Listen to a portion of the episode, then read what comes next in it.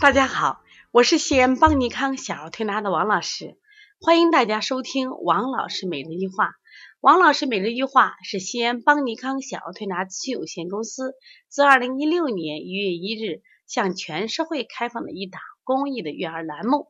开设这档栏目的目的是想将我们每天做小儿推拿临床时所想所悟，能及时的分享给广大的育儿妈妈以及小儿推拿的同行们，希望对你们有所启发，有所帮助。今天我想分享的主题是感染性咳嗽与感染后咳嗽。在六月二十九号的时候，那我上了一堂课，叫二十五种咳嗽类型的四合一疗法。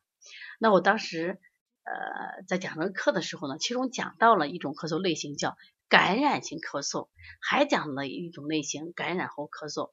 那么很多这个学员听了以后呢，就老说没听懂，你再给我讲讲吧。我说好的，那我今天我在这儿分享一下。那么什么叫感染性咳嗽和感染性感染后咳嗽？其实这是西医的名词。其实我现在在临床中发现啊，就是不管妈妈还是我们的同行，他们呢呃都会被什么呀西医的名词就迷惑了。因为你选择来推拿，推拿是中医推拿，穴位是有寒热温凉之分的。那如果你拿这个西医名称来治病的话，你就没有办法治，没办法确定思路判，也没有办法来判定这个穴位。所以你必须需要学会，就是学会看医西医的这些诊断知识，西医的化验单呀，西医的片子一定要学会，而且一定要学会把西医的这种病名转化成中医思维，用中医的这种辩证方法来来确定你的调理思路啊。那么什么是感染性咳嗽呢？感染性咳嗽就是在医医院里头做做了血常规化验单检测，哎，你的孩子是细菌感染，一般都是白细胞和中性粒细胞高。如果医生说你的孩子是病毒感染，一般都是淋巴细胞高。如果医生说你的孩子细菌病毒双感染，这个话你是不是是不常听？那么说明你的孩子中性粒细胞也高了，或者是淋巴细胞也高了。这样的话就说细菌病毒双感染。那有的家长啥也不懂，医生怎么说他连看也不看。其实呢，也许原本不是这样。当然现在还有呢，C 反应蛋白、超敏 C 反应蛋白，还有降钙素原，还有支原体感染。你比如说，你查出来你被肺炎支原体感染了，啊，那支原体就是一种就是微生物是感染源，那有可能就得了支原体的啊肺炎，或者得了支原体的支气管炎了，那这也是感染性的。那或者是什么呀？就是你过敏感染，这都属于感染，就是有是在化验单上是有指标的。有指标的话，那西医就根据这个感染指标，他来判定他用药。比如说，那我现在是支气管肺炎，那我它是感染成细菌，那我就可能用头孢。如果是感染病毒，我用利巴韦林。如果是查出来是支原体的肺炎，那我们就是用阿奇霉素，这也是个属于抗生素之类的。就是医生的用药，他是按。你化验单的指标来的，所以医生为什么要去看，让你去化验，是因为他为了他好用药。那现在我想，这个大家能理解。那么至于你来判断什么样的感染的咳嗽你能调，什么样的感染的疾病你调不了。比如说感染性的咳嗽，那我觉得他精神还好，他咳嗽也不是那么重，那我就可以觉得调。虽然他西医病名叫支气管肺炎，叫支原体肺炎，对我来说不影响。那我有我中医判断思想。那么什么是感染后的咳嗽？其实感染和咳嗽就是我们的慢性咳嗽。其实我们现在包括妈妈还有小儿推拿同行最头疼的是慢性咳嗽。那感染性咳嗽是其中一种，就是什么呀？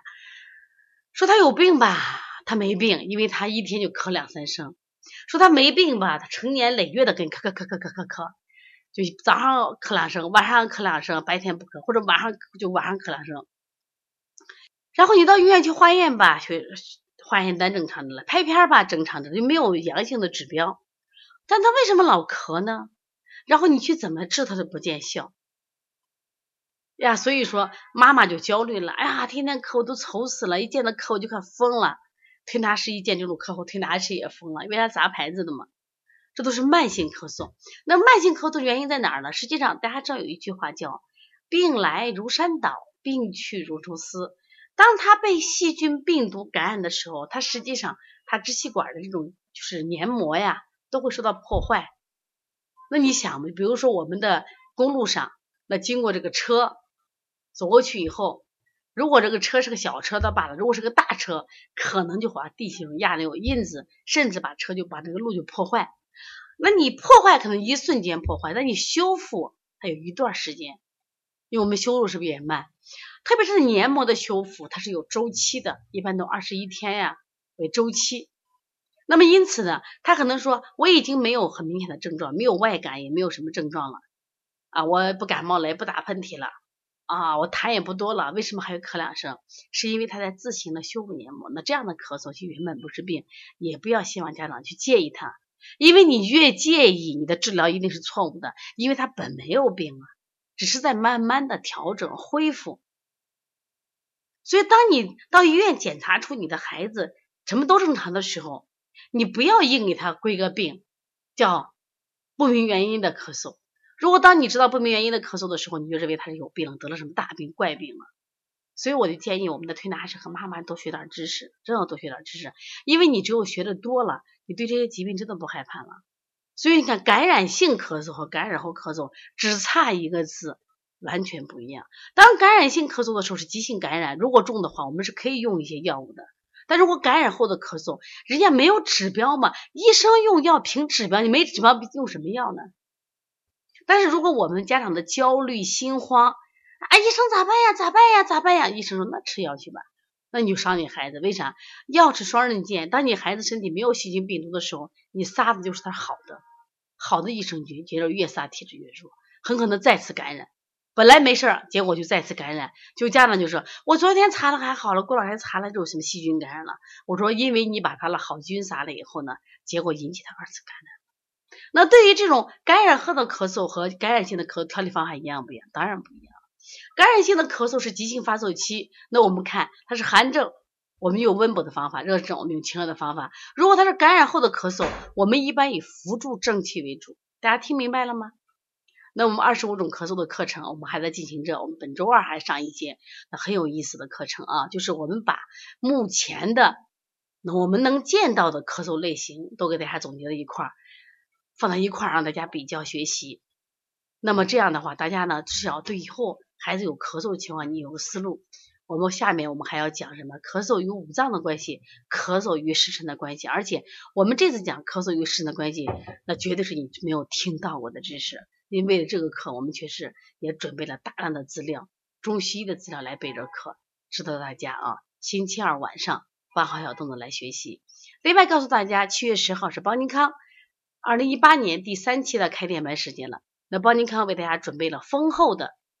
啊，小儿推拿知识、复式手法、中医辨证的知识，以及我们现在正在进行的视力养护的梅花针耳穴疗法，那么效果也是非常好的。七月十号的学员，那么你来你就能学到。如果想学习，可加王小编的微信幺八零九二五四八八九零。如果想咨询王老师问题，可以加王老师的微信幺五七七幺九幺六四四七。另外呢，邦尼康在。淘宝啊，邦尼康小儿推拿还有一些书籍，像发烧的、咳嗽，还有如何给孩子看病，大家可以去购买。因为邦尼康所有的书籍都是临床使用书籍，好用，都是干货。好，谢谢大家。